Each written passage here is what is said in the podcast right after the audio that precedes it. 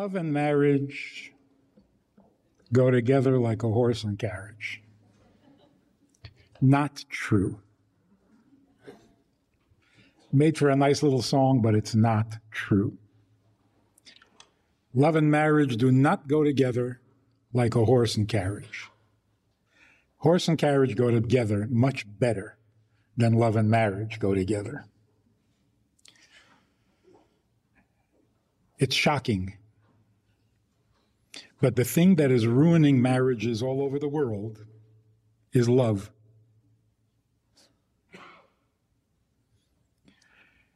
And we know this from our relationship with God. The rabbi said, everything is about relationships. Judaism is a relationship with God. And in that relationship, is it proper, would it be acceptable to say to God, I believe in you, I'll worship you, I'll obey you, I'll serve you, because I want to go to heaven. I want to get to heaven, to Gan Eden. Wouldn't be good? That wouldn't be acceptable?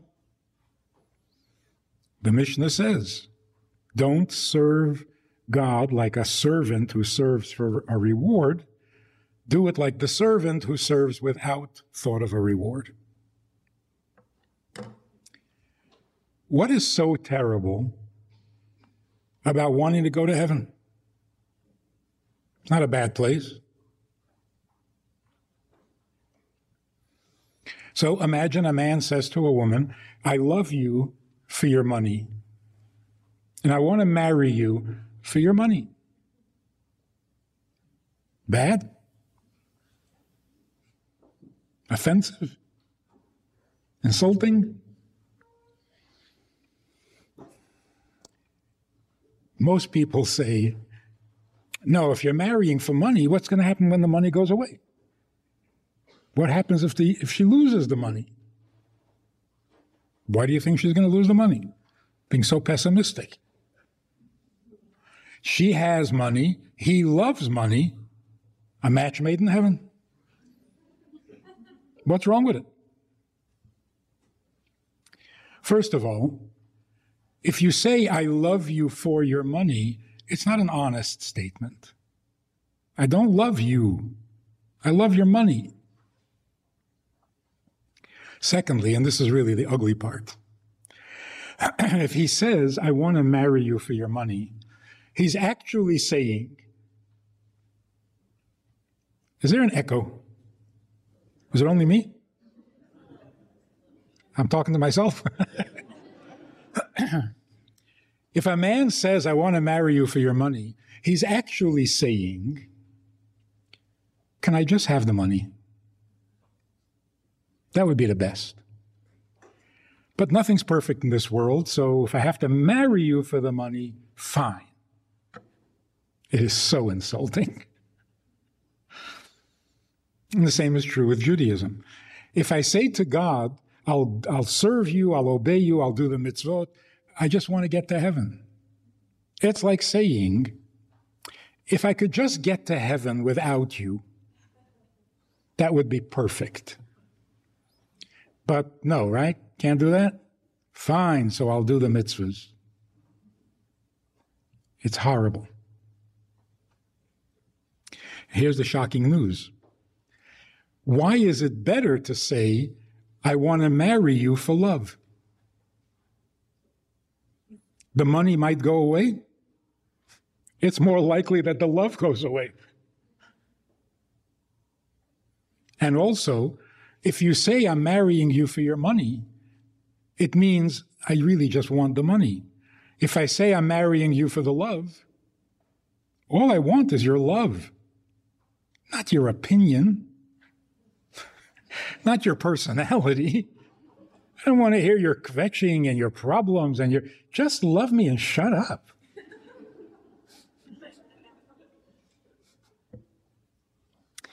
So I want to tell you what the problem is. Serious problem, and it's not even about marriage. It's about life. I've been doing marriage counseling for many years, and uh, I kind of got used to the idea that uh, some men and women who are married to each other don't like each other. Shocking. They hate each other, so they need counseling. Kind of got used to that. But there's something new going on for the last couple of years.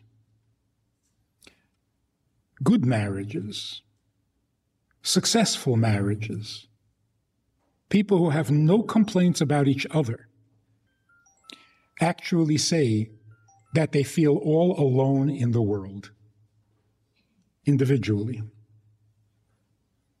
This woman is married, she has no complaints to the husband, the marriage is successful, the marriage is fine, but in a quiet moment, she feels like she's all alone in the world. This is not a marriage problem, this is a life problem. Because when you have that feeling, and it's a horrible one, your immune system crashes and you become vulnerable. It's, it's really a health hazard. In England, where they have socialized medicine, and the government has to pay if you're not feeling well, they are desperate.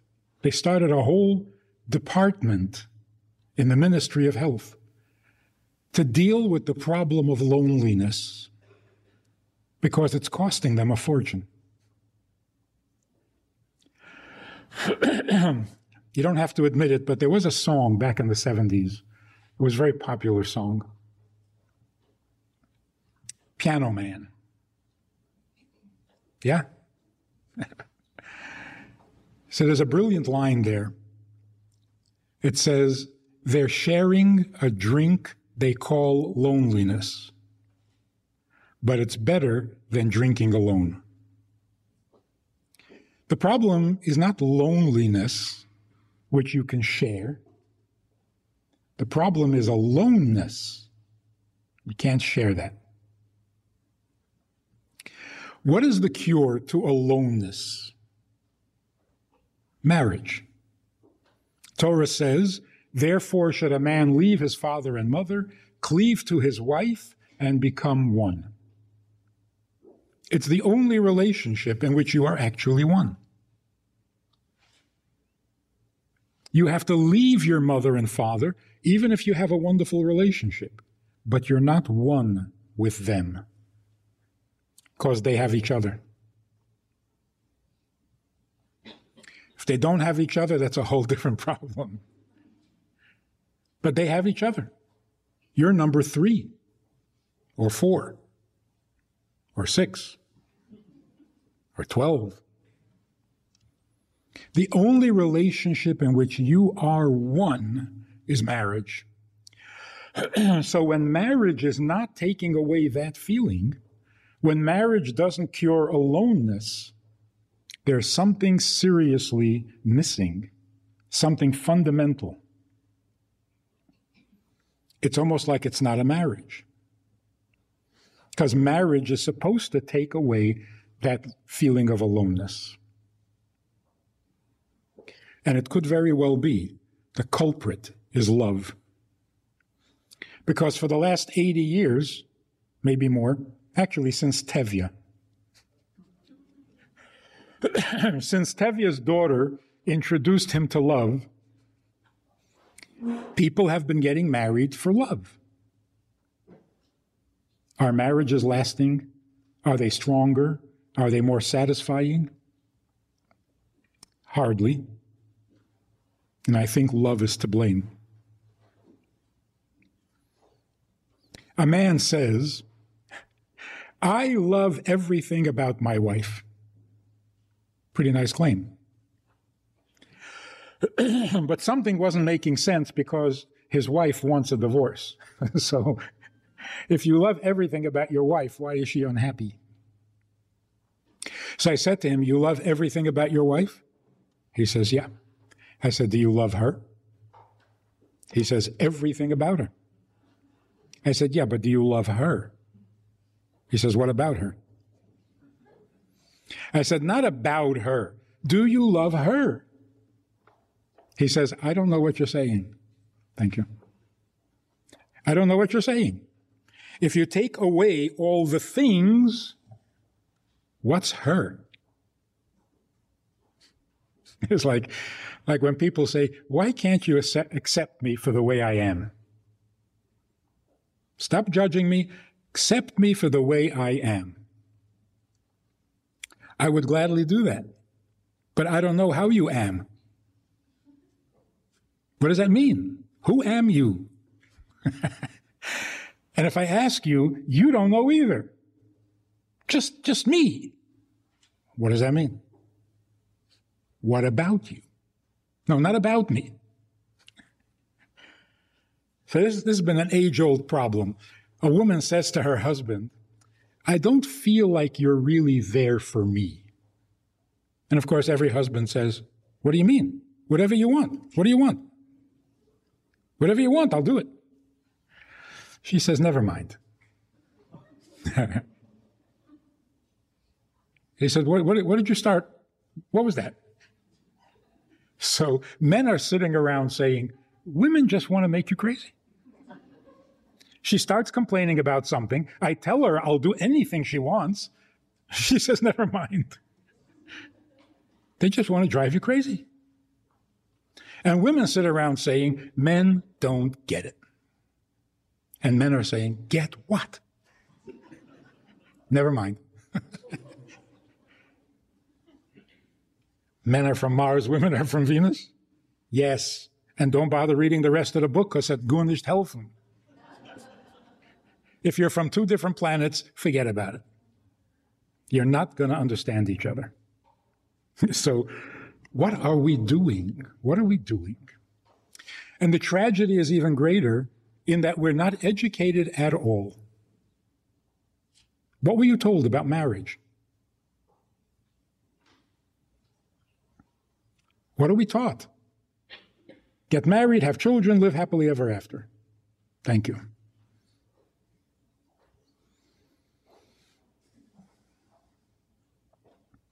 There's a huge difference between things and people. Pornography is the objectification of people, treating people like an object, like a thing.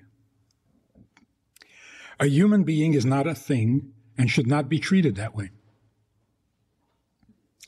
Love is a thing. You can have or not have. You can have more, you can have less. You can like it, you can hate it. It's a thing. If you marry someone for love, you are not married to the person, you are married to the love. And that's why if the love disappears, you don't know what this person is doing in your house. Who invited you? I just wanted the love.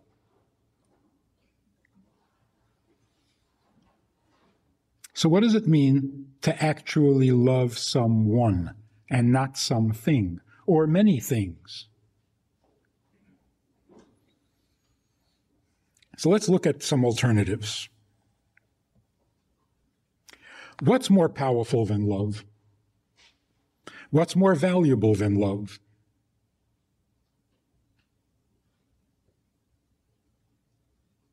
In America, nothing. Love is everything. In fact, God is love. Christian idea. But if God is love, then love is God. If you're worshiping his love, you're not worshiping him. So it's interesting that since we are the chosen people, God's favorite of all time, do you remember anywhere in the Torah where God says, I love you?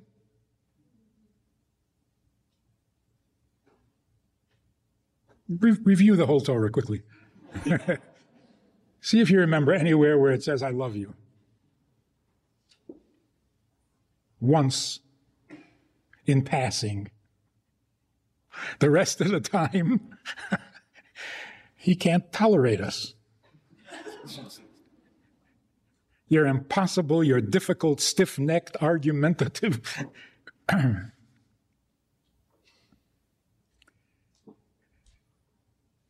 What is more powerful than love?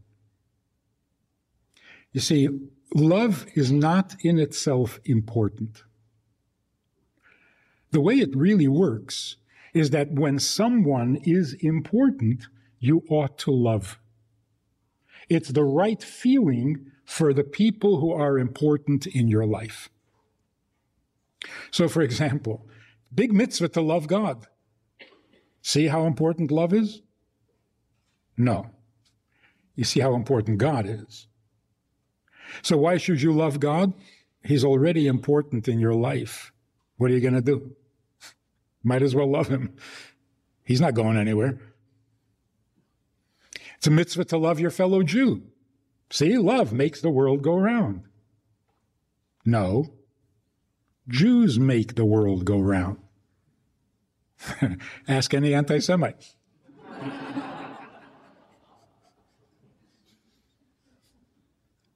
So love is the proper spirit in which to conduct a relationship with those who are important.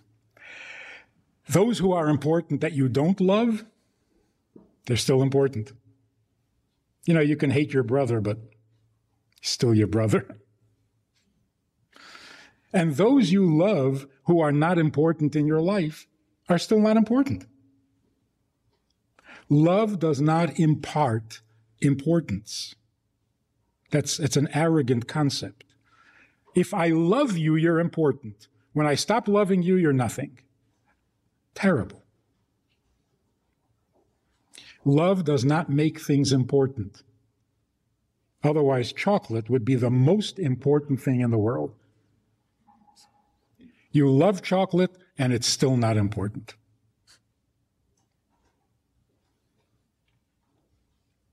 So what's more powerful than love? Being mine. If you're mine, well, that's, that's everything. So Tevye asks Golda, do you love me? You remember? Can you hum a few bars? She answers, hmm? Do I what? And then she sings him a song. twenty-five years I've washed your clothes and made your meals. And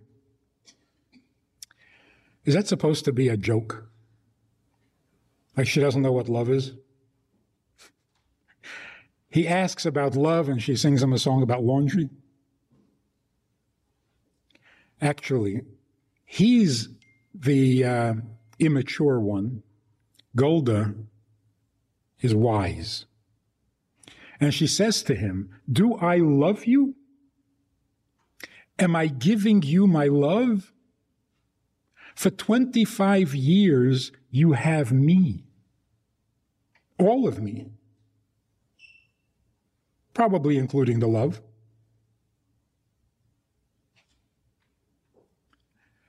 I am yours. And then she concludes, if that's not love, then what is? So she's saying, there is something much more important than love. Love comes and goes by nature. It rises, it falls. But I am yours. twenty-five years without a moment's interruption. So being yours is much more powerful than loving you. And that's why, again, surprisingly, unconditional love, there's no such thing. It's a monstrosity. Everybody wants unconditional love. It's a terrible idea. You tell your eleven-year-old, I love you unconditionally. What does the eleven-year-old hear? So I don't count? So it doesn't matter what I do? That's right. I will love you no matter who you are. Oh, so you don't know who I am? It is such a rejection. Very often you tell a child, I love you unconditionally, and the child will do everything he or she can to make you admit that you hate them. One girl was talking about, we had a teenage program, in the beginning of the summer. And one of the girls said, oh no, my mother loves me even when I'm bad. I said, you haven't been bad enough. Try a little harder. And by the way, when it reaches that point where a mother hates her child, it is the worst hate in the world. It's dangerous. So yes, it's rare, but it certainly can happen. So what is love? Love is a response. I'm reacting to you. If you decide I'm going to love you no matter what, you're not reacting to me anymore. It's not a relationship anymore. Love is supposed to be a relationship. So what is unconditional?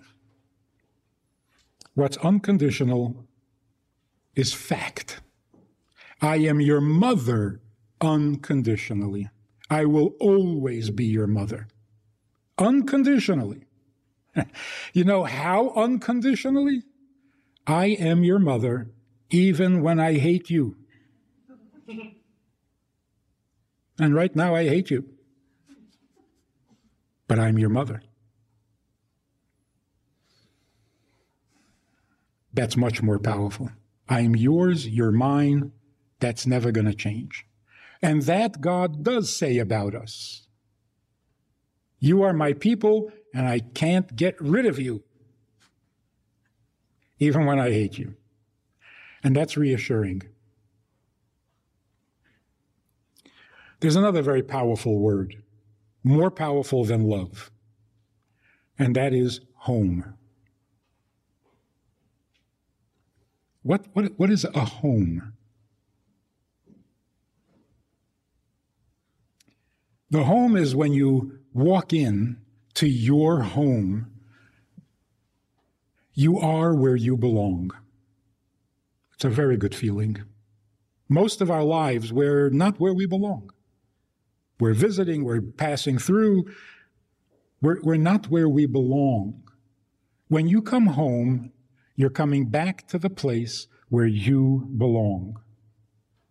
Powerful feeling. And what do you do in the home? What you're supposed to be doing. At work, there's some doubt.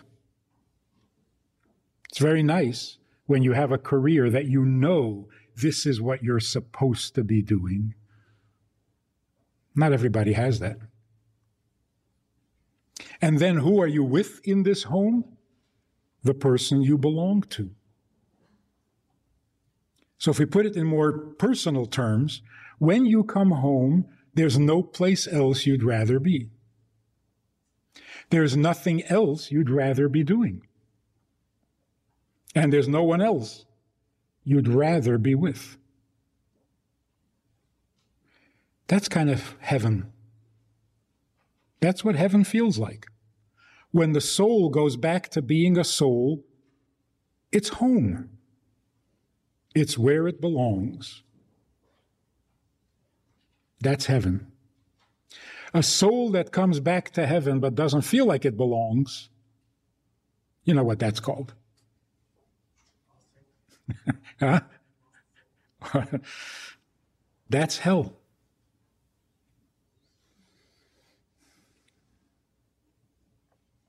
You remember the raid in Entebbe? I mean, you read about it. You're not old enough to remember. Terrorists hijacked an airplane on Air France, landed in Entebbe in, in uh, Uganda.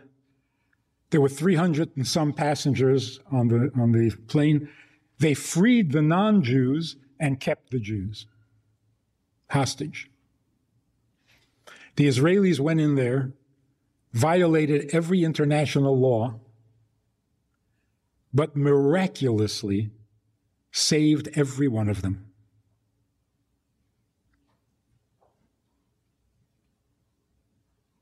What did the soldiers say?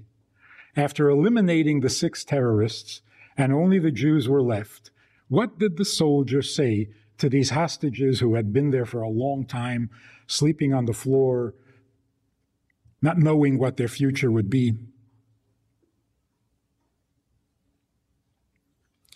spontaneously, instinctively, these soldiers said the most perfect thing they could have said. Perfect. They said, "Let's go home." Is there anything else more powerful they could have said?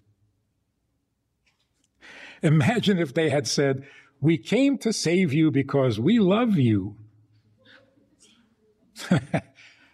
It would have been horrible. It's like the Mickey Mouse song. Why? Because we love you. It was the perfect thing to say. Let's go home. So this is what home should feel like. Not, I love it here. I belong here. And if I'm where I belong, doing what I should be doing with the person that I'm meant to be with, what's not to love?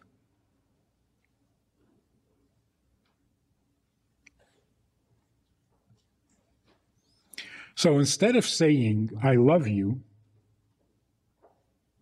which could be a very selfish little sentence, because it begins with I. Once you start with I, how good can it be? And if the last word in the sentence is you, how good can that be? So it starts with I and it ends with you. Not nice. Love can be very selfish. It is. Love can be destructive. Love can be nasty, manipulative. If I love you, then you owe me. Or I own you.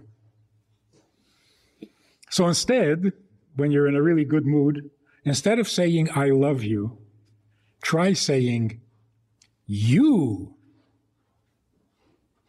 I love. You, I love.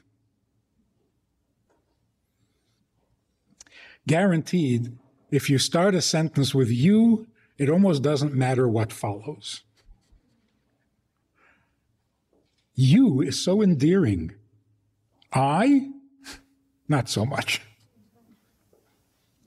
Can you imagine a mother saying to her children, you don't love me? It's okay. You're not the only children in the world. The neighbor's children love me. And they're cuter than you. No mother ever said that to her children. Because mothers don't need love from their children. They want their children's love. Not love from their children. Yeah? Different? If I want love, and I'm trying to get it from my children, and they're being difficult, I'll go get it someplace else, because I want love. But if I want my children's love, where am I going to go? I can't get my children's love from the neighbor's children. So if I want my children's love, I really want my children, including their love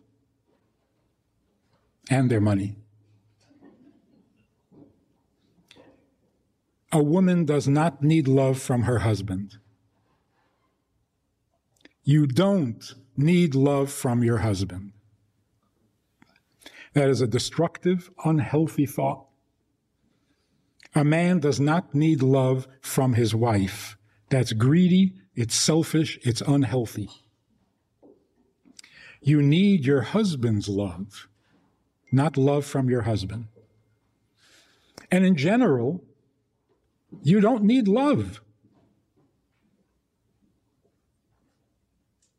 It's a P R gimmick. You don't need love. You're all grown up. So if you really need love, go home to your mother. She'll love you. And if she doesn't, you got a different problem that marriage isn't going to solve. You don't need love. You need someone, not something from someone. And when you have someone who is yours and you create a home, of course you're going to love it. Maybe not today, not now, but there will be love because there is what to love and there is reason to love. It's the icing on the cake. But the cake is the relationship, the marriage. So those of you who are thinking of getting married, the first thing you ask the person you meet, and it's never too late to do this even after you're married, you meet somebody, the first question you want to ask, the first thing you want to determine, the most important thing you need to know is, do you love marriage? Not do you love me? Everybody loves me. Do you love marriage? Because if you don't love marriage, I'm going home. There's nothing to talk about. In fact, I recommend that when you go on your first date, bring along a calendar. Open the calendar and point to a date. Like, what's today? Uh, August. Um, February. February fifteenth, I plan to be married. I've got it scheduled. Wedding day. Open it up and show the person you're with. I'm planning to be married February fifteenth. If he says, of which year, just go home. He's not serious. So when I say this to women, they say, oh, no, no, you can't do that. They'll run away. Exactly. Success. You weed out the ones who aren't serious. If they run away because you really intend to be married, you don't want to waste time with them. On the other hand, imagine you take out your calendar and you say, I'm scheduled to be married February fifteenth. I've got it all planned. And he opens his calendar and says, look at this. I'm scheduled February eighteenth. You can negotiate that. A little compromise. Wouldn't that be amazing? So the first thing is, you do not marry for love. It doesn't make sense. A young couple come to me, they say, we're in love. We're very much in love. We would like to get married. I said, too late. You're already in love? What are you getting married for? For love. You already have the love. What's the marriage going to do? It doesn't make any sense. First you love, then you get married for love. Don't get married. You already have what you want. Enjoy.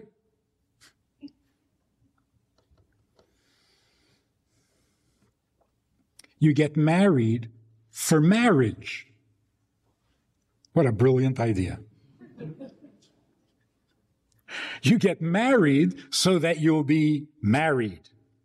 That doesn't sound like a good idea? Then don't do it. So if a man says to a woman, you know, I never really, I'm not the marrying type. I never really liked the idea, but you are so fantastic. You're so special. I'd marry you. Take the compliment, but not the offer. Don't marry him. First of all, you're not that special.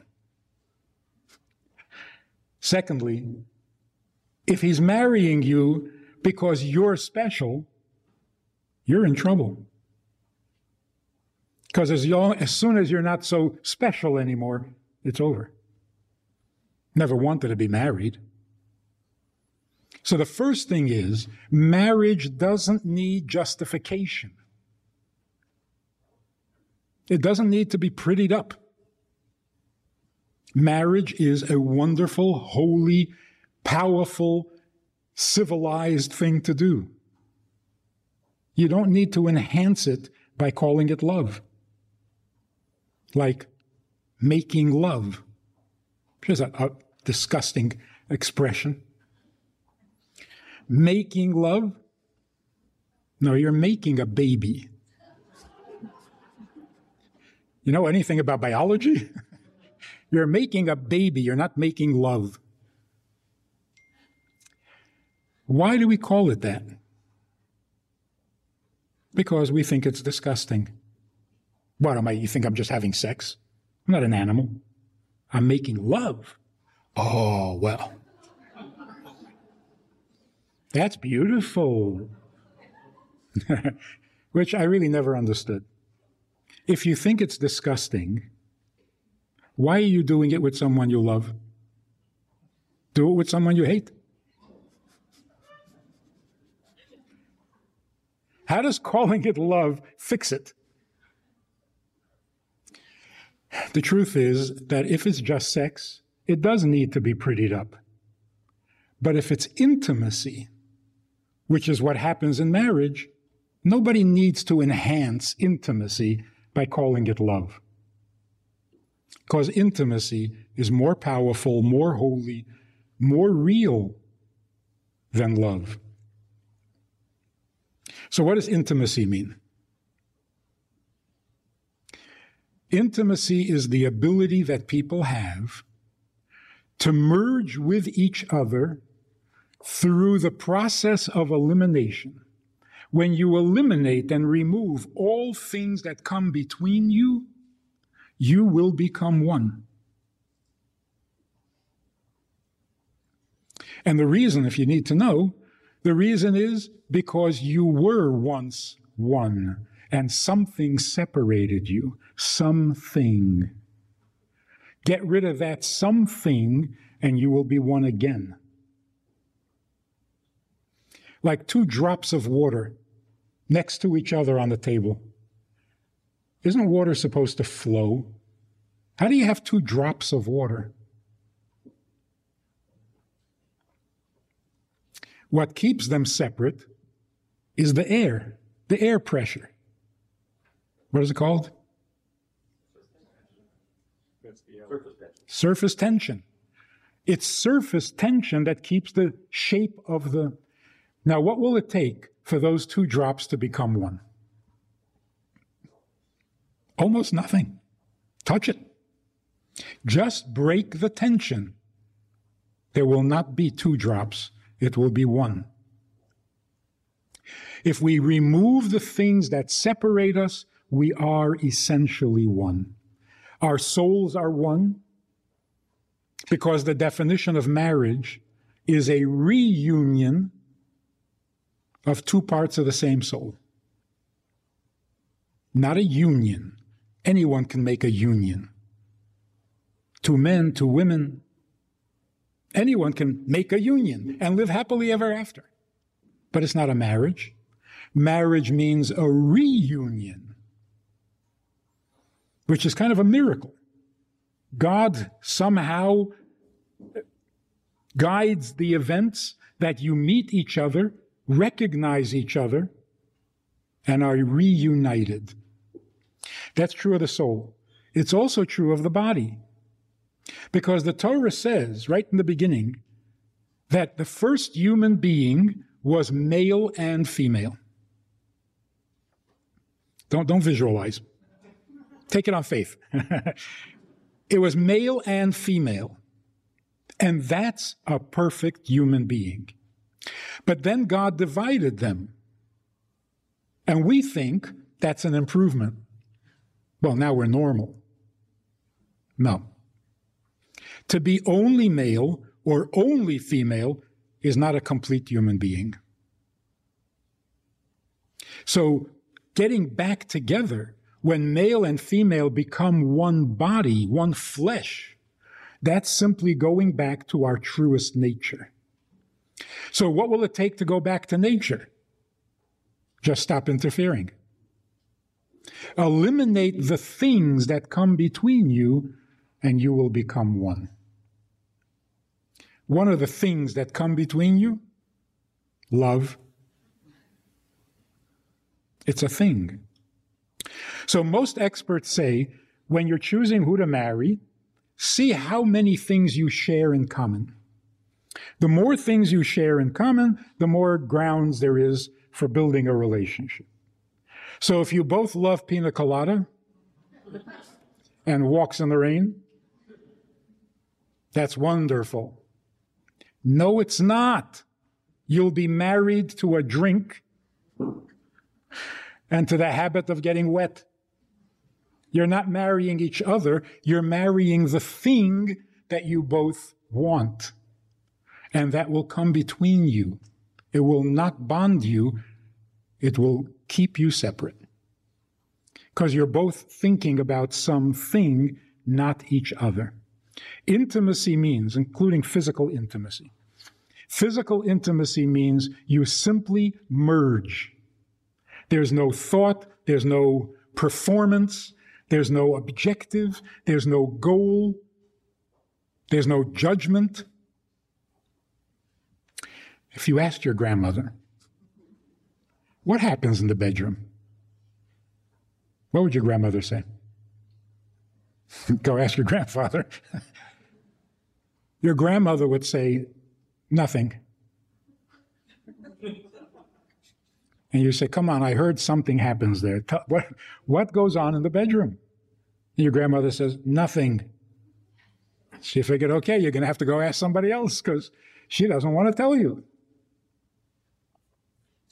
She actually gave you the only correct answer. What happens in a bedroom? Misleading question. It's a trick question. What happens in a bedroom? Nothing happens in a bedroom, it's just him and her.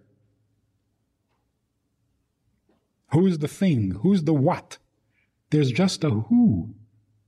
It's him and her. Yeah, so what happens? Nothing happens. It's just them with each other. To make it really graphic, after being intimate, the husband says, so how was it? How was what? Uh, how was it? There was an it in the room? I thought it was just us. There's a love triangle going on here. Who invited an it? What's an it? And secondly, you're asking, you weren't there? No, he wasn't there. You see, if it's not intimacy, it's sex. And sex separates. It does not bond people to each other. It's an it, and it comes between you. There is no it in a bedroom. Your grandmother is right again. A bedroom is a no-thing zone. There should be very few things in your bedroom, just physically. A television in a bedroom is deadly.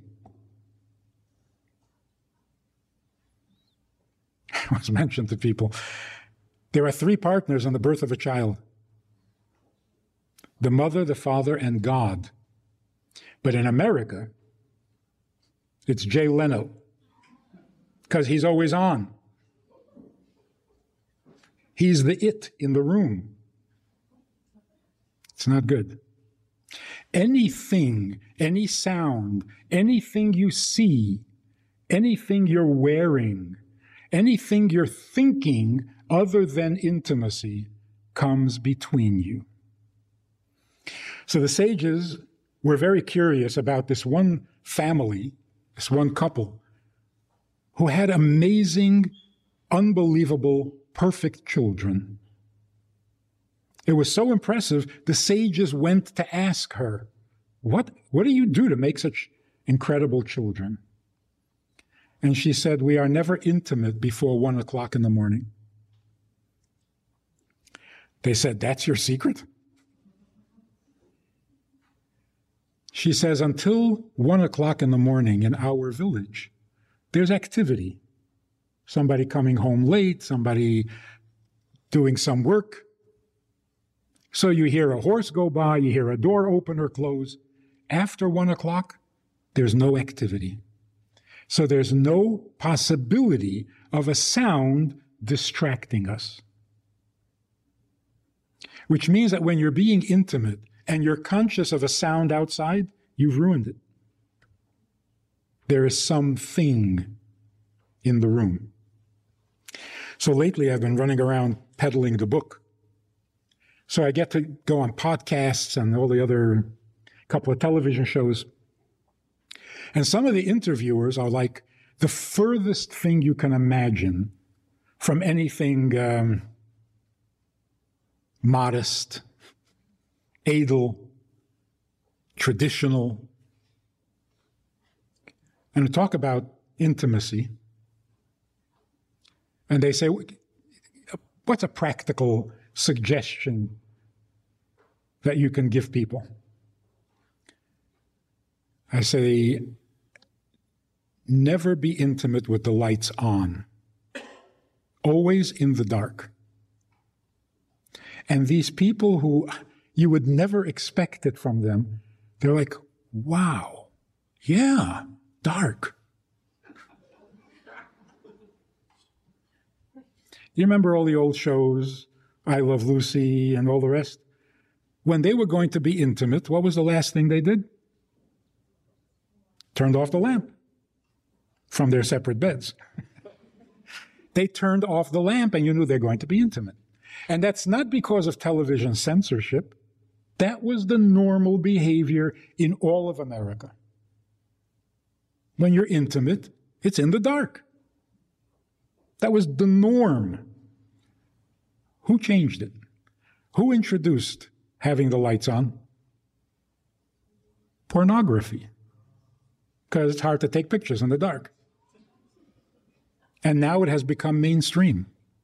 But if you just think about it for a second. Dark, so you see no thing.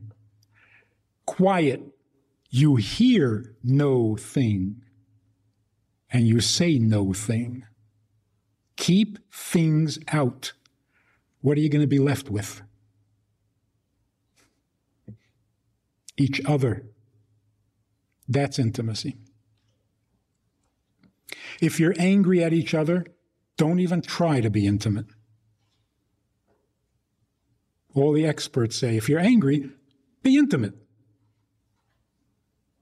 You won't be intimate. You'll be doing something. You won't be there for each other. If you're a little tipsy, don't be intimate. Because you're not present. If you're not fully awake, don't be intimate. You know, you know, the, the Me Too business that's going on? Yeah, you know? Men are not nice to women, they, whatever, right? So women are objecting. Now, some people say, the problem is men don't respect women. We have to do something to get men to respect women. That's true. But that's an old problem. And some of the men who are found guilty or accused of, uh, of misbehavior, they do respect women. They do. Others say that the problem comes from the abuse of power. If a man has power, he'll abuse it. Well, so will a woman. The abuse of power is also an old problem. Today we're experiencing something else. Back in the sixties, men and women decided that intimacy deserves no respect. Free love, free. Free of what? Free of responsibility, free of commitment, free of seriousness, free of meaning, free. And it sounded like a good argument because so many people were uptight and, and, and, and incapable of anything romantic. And, and they said, relax. It's fun.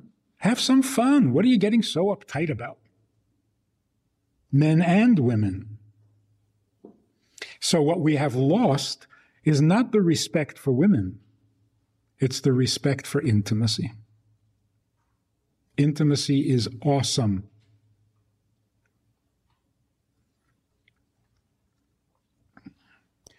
You never get arrested for loving somebody, even if it's inappropriate. You can easily get arrested for intimacy that is inappropriate, because it's much more important, much more powerful. So the respect for intimacy which the Torah gives us adds to the respect for women.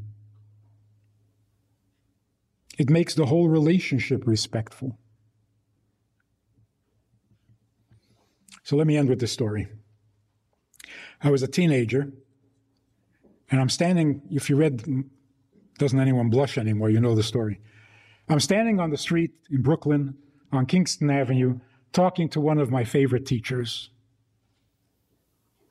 a brilliant man who you ask him a question and he understands the question better than you do, and he gives you an answer that doesn't leave any room for doubt. So I love talking to him. As we're talking, this newlywed couple approach the rabbi, because he's also the rabbi of the community, and the wife says, "Rabbi, isn't it true you're not allowed to ladle soup out of a pot on Shabbos? Tell my husband, he doesn't know." And this rabbi says, wait, wait, slow down, slow down. What is your question again? She says, are you allowed to ladle soup out of a pot on Shabbos? He says, you mean like with a ladle? She says, yeah. Out of a soup pot? Yeah. On Shabbos. While it's on the fire. That's really complicated. I have to go home and look it up. Call me at home later, I'll tell you. And they walk away. I'm staring at him like, am I missing something here? Every kid in Cheder knows you're not allowed to cook on Shabbos. Stirring the soup is cooking. In fact, in some recipes, it actually tells you how many times to stir. I always wondered, to stir fifty times. What, what if you forgot and did it fifty-one times? You have to throw the whole thing out? So stirring is an actual act of cooking. So if you ladle soup out of a pot, you're stirring the soup. You got to take it off the fire.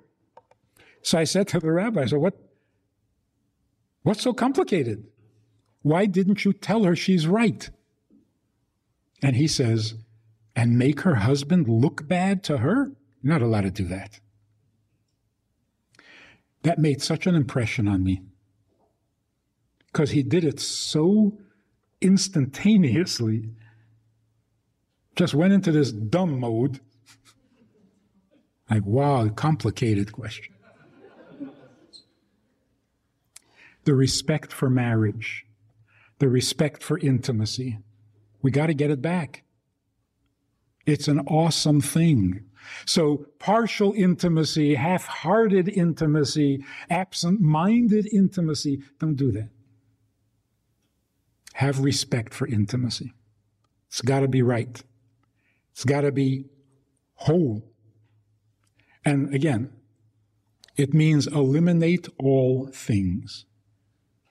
Anything can get between you when you're supposed to be merging and becoming one.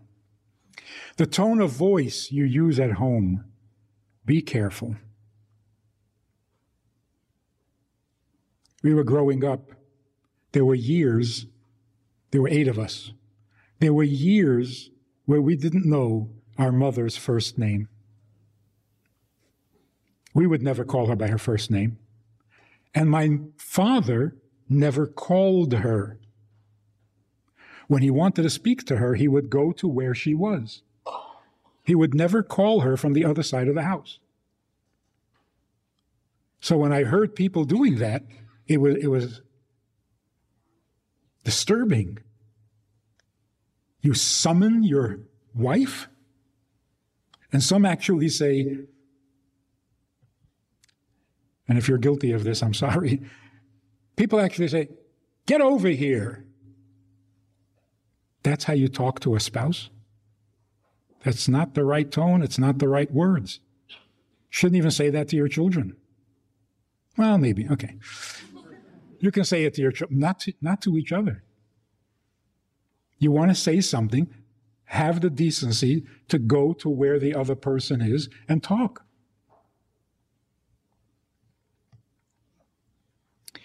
The Rebbe of Kotzk was a very intense person, always, always looking for the absolute honesty and truth.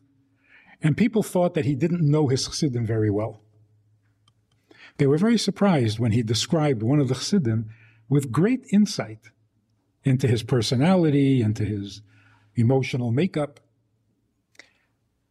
So they asked the Rebbe about another chassid, and he described the other chassid with great insight. Finally, they asked him, what about your son? He says, do I know my son? I know with which thoughts I invited him into this world. That's another story that blew me away. When you're being intimate, the child that results feels invited. But when you're busy with something, if you're distracted by something, if the intimacy has become a performance and you're self-conscious about it, the child doesn't feel welcomed. You got to reassure the child after he's born. Yes, we wanted you. We're glad to have you.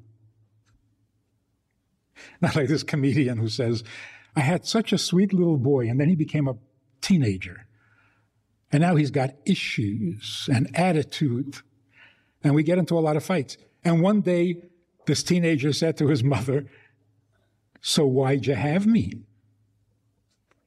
So she says, I told him, uh, we didn't know it was going to be you. We were hoping for a guy with a job. What makes a child feel welcomed into the world? Intimacy. When you remove all things, the child is not blocked.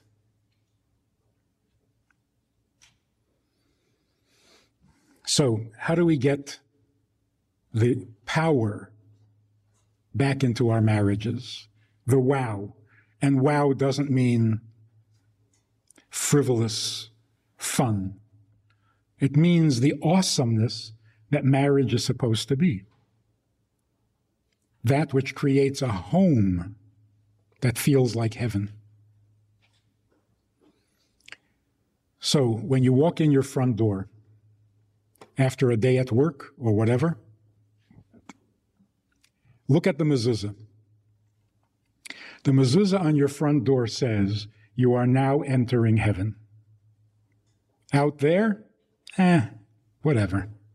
But now, this is where you live. Outside, you just exist. The house, the home, That's, that's where life happens. Don't say to your teenage daughter, you can't go out dressed like that. No, if she's not dressed properly, tell her to get out. You can't stay in the house dressed like that. Because this is a home.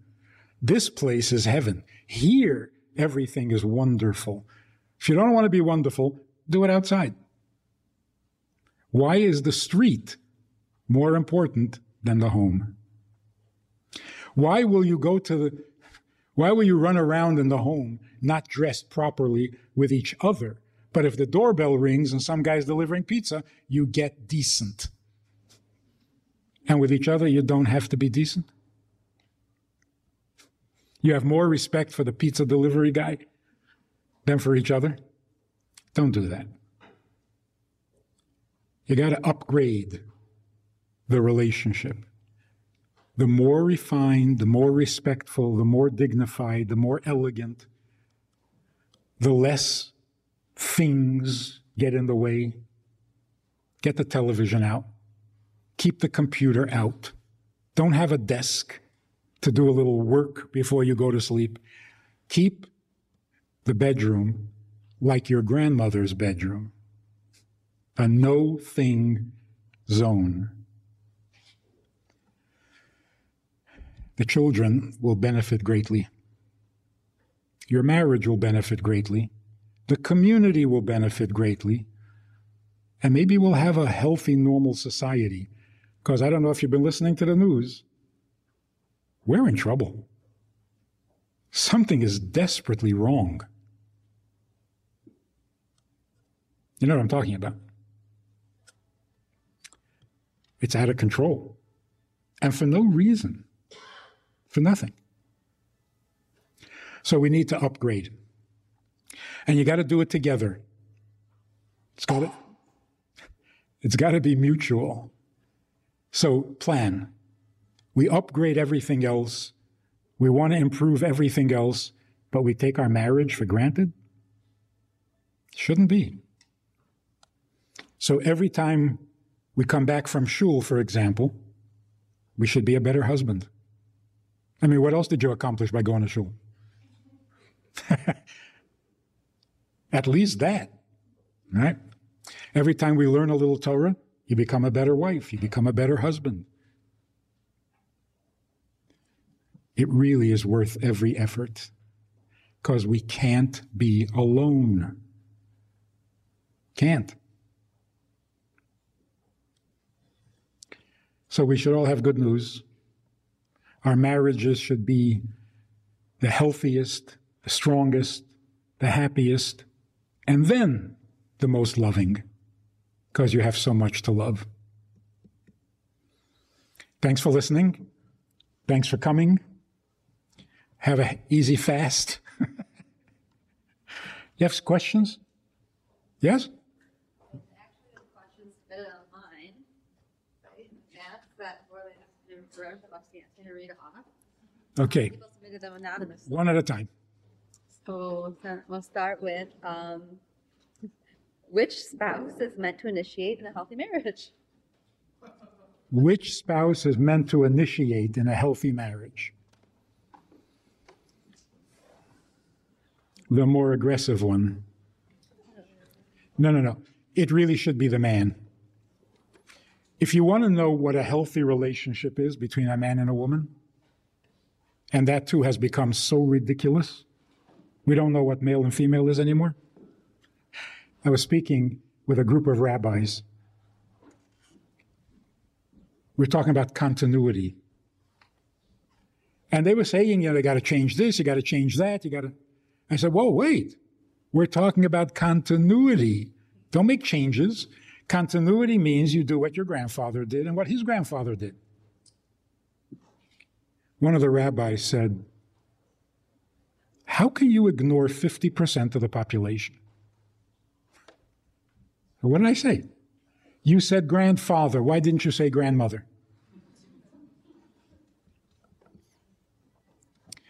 I said, you're so behind the times. How dare you assume that my grandfather was a man? And she had nothing to say. That's how crazy we are. Here's what a good, healthy relationship means. For those of you who are getting married, you need good chemistry. Good chemistry means exactly, precisely this. The woman is sitting with a guy, and for some strange reason, she feels so comfortable with her femininity. That's good chemistry. The guy is sitting with a woman. Usually he's a little tense, he's a little self-conscious, he's a little competitive, he's a little worried what she thinks of him. With this woman, he feels so comfortable being a man. That's good chemistry. She brings out the man in him, he brings out the woman in her. And what does that look like? What does that sound like? He's thinking, I want to take care of her for the rest of my life. And she's thinking, this guy, I would support him and follow him in anything he wants to do. That is good chemistry. But when a woman calls and says, I'm going out with this guy, he's such a nice guy. I've never seen anybody. He's so gentle. He's so respectful. He's so sweet. He's so thoughtful. I don't know why I'm hesitating. I know why. You should adopt him, not marry him. You want to mother him.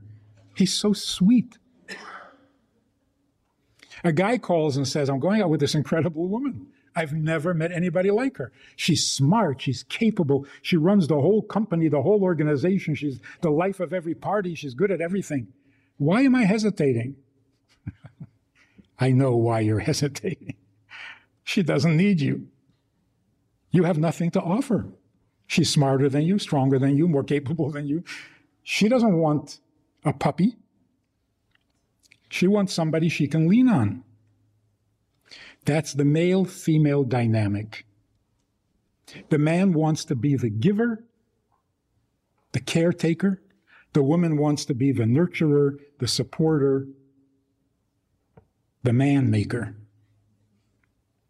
So if you have that feeling on a date, after you've checked out all the vital statistics, if you have that feeling, you're just comfortable being a woman or you're comfortable being a man, it's not you doing it, it's the other. Some women will make a man feel like a man, and some men will make certain women feel like a woman. That's good. So you encourage your husband to be the initiator, because that's what a man does. And if he doesn't, you tell him. Remember that joke about two lines in heaven? Remember? One line is henpecked husbands, and the other one is non-henpecked. The line for the henpecked husbands is long around the block. The one for the non-henpecked is one guy standing there. So they go over to him and they say, how'd you do it? How did you manage to stay on top of the relationship? He says, on top? I don't know what that means. My wife told me to stand here, so I'm standing.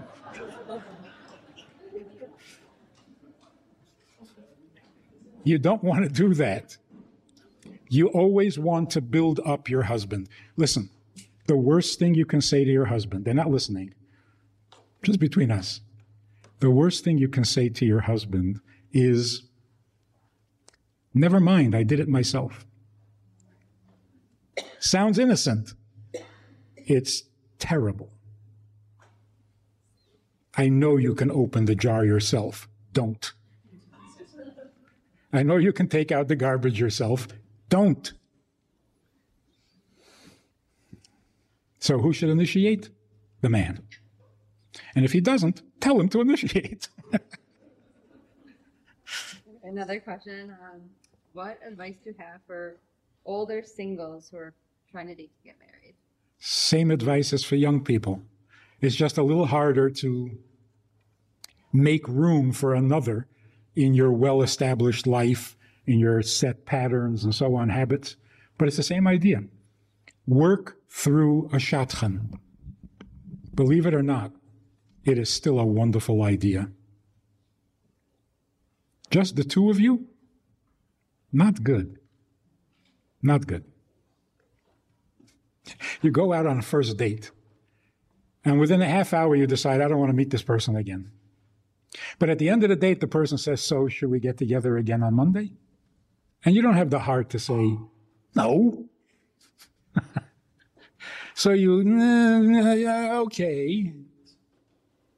You're, you're getting in deeper than you want to be. It's uncomfortable. It should never happen. You go out on a date. You call the shatchan. You say, I would like to see him again. And he says to the shatchan, I'd like to see her again. Then the shatchan says, there is another date. Otherwise, there is no other date. That way, nobody gets hurt. There's nothing murky. There's nothing confusing. There's no misunderstandings. It's really nice. Wait, we'll do one more. Um, what advice do you have for couples who've been married for a long time to keep the spark alive? The same comedian with the kid says, people are always, I've been married for thirty years, she says, and people always ask me, what is the secret to a long, happy marriage? Well, I can tell you about long. She says, I made a vow till death do us part. I didn't think it would take that long.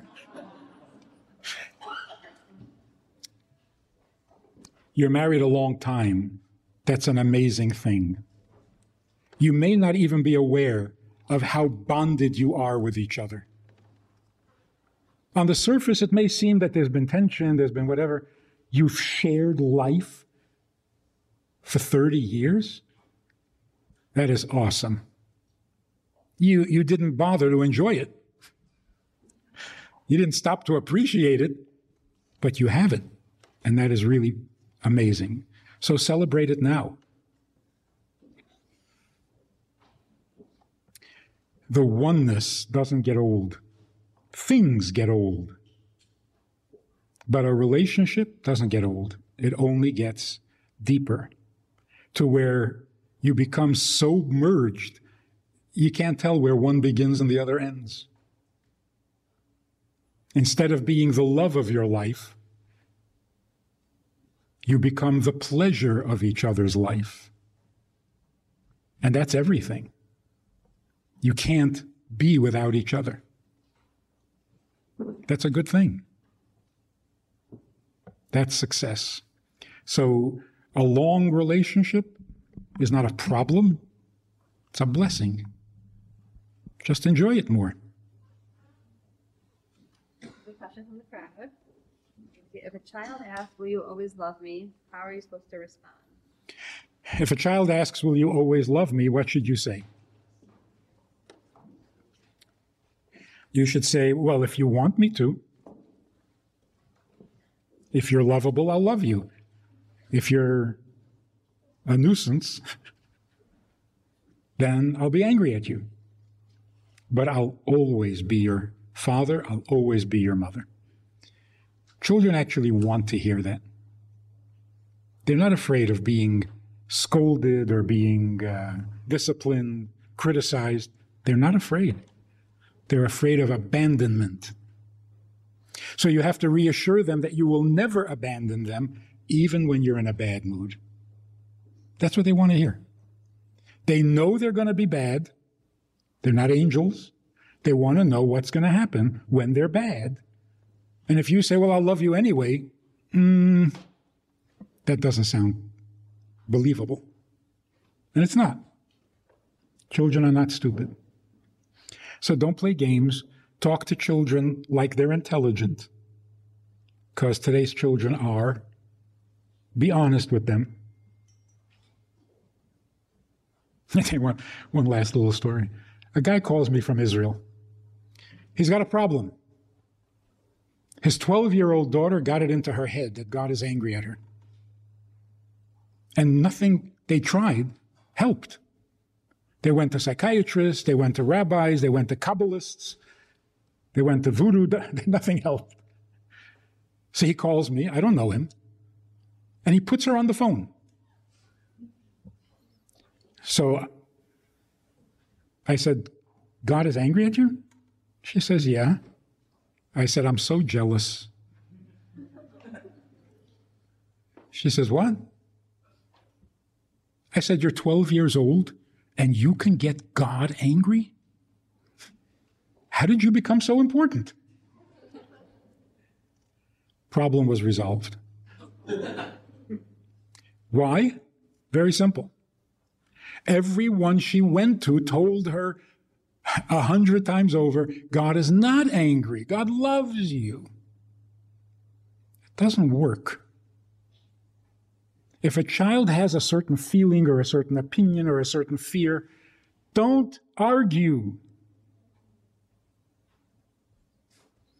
A kid, a kid comes home and says, everybody makes fun of my nose. I have an ugly nose. You say, oh no, your nose is beautiful. Come on, don't do that.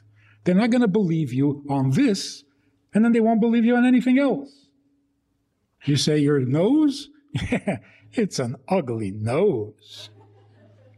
I like your ugly nose. Don't argue. A woman was anorexic.